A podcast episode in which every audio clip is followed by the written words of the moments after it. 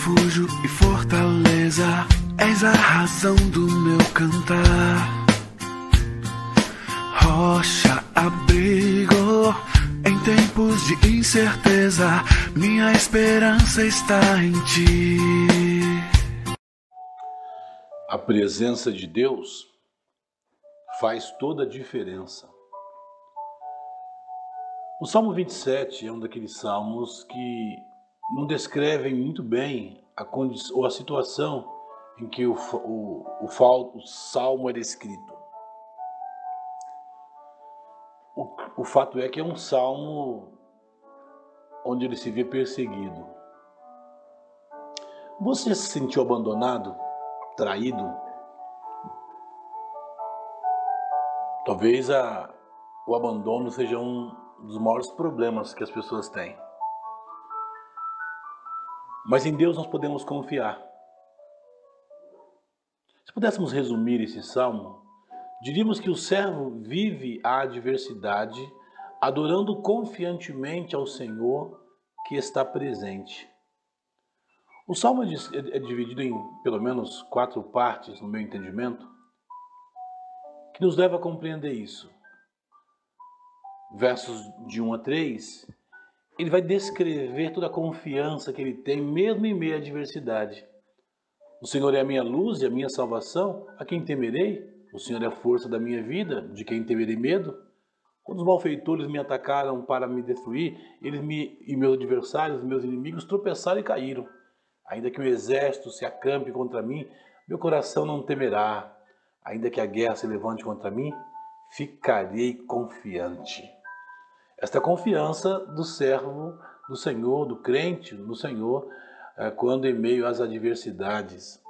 O texto continua e vai descrever a presença maravilhosa desse Deus que dá segurança ao crente para que ele continue confiando. Pedi uma coisa ao Senhor e a buscarei, que eu possa morar na casa do Senhor todos os dias da minha vida. Quero contemplar, quero meditar no seu templo, pois é, no dia da adversidade ele me esconderá na sua habitação, na sua presença. No interior do seu tabernáculo, da sua casa, ele me esconderá. E lá oferecerei sacrifícios de júbilo no tabernáculo do Senhor. Na terceira parte do texto, ele vai dizer que o Senhor, que o servo do Senhor confia nele, porque sabe que não será abalado. E aqui está uma coisa muito interessante, porque ele vai dizer: Não escondas de mim o teu rosto, não rejeites, não me rejeites, Senhor, eu quero buscar a tua presença. Ouve a minha voz quando clamo, verso 7, 8, 9 até o versículo 12, mas no verso 10, uma declaração maravilhosa de segurança. Se meu pai e minha mãe me abandonarem, o Senhor me acolherá. Há algo mais fabuloso do que o amor de mãe? Sim, há o amor de Deus. O amor de Deus que ensina o caminho, segundo o verso 11, que guia uma vereda plana. O amor de Deus que não nos entrega à vontade dos nossos adversários. Porque eles são falsas testemunhas. Eles respiram violência. O salmo termina dizendo que o Senhor, que aquele que confia no Senhor, se alimenta dessa confiança. Ele diz: numa declaração de confiabilidade no Senhor, creio que verei a bondade do Senhor na terra dos viventes. Enquanto eu viver, eu confiarei. E aí, então ele diz para a sua própria alma: espera pelo Senhor, anima-te, fortalece teu coração, espera, pois, pelo Senhor. Em quem você tem posto sua confiança? Não há nada neste mundo que possa nos dar a confiança, a segurança que Deus pode nos dar. É por isso que então que você deve viver em meio à adversidade, continuar adorando confiantemente ao Senhor, porque Ele é um Deus que está presente.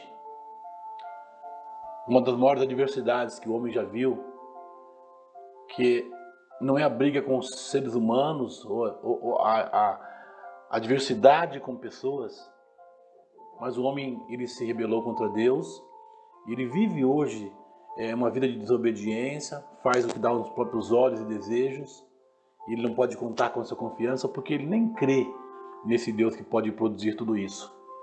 Por isso quero desafiar você a confiar na cruz de Jesus, que ao se entregar por ela, ele nos guarda nela. Ao passarmos e confiarmos no Senhor, que é o caminho, a verdade e a vida. Ele nos dá aquilo que os nossos pais não podem dar: confiança, segurança para a eternidade. Entregue sua vida ao Senhor. E se você já o fez, adore confiantemente a esse Senhor que, mesmo em meio à adversidade, está presente em sua vida. Que Deus abençoe você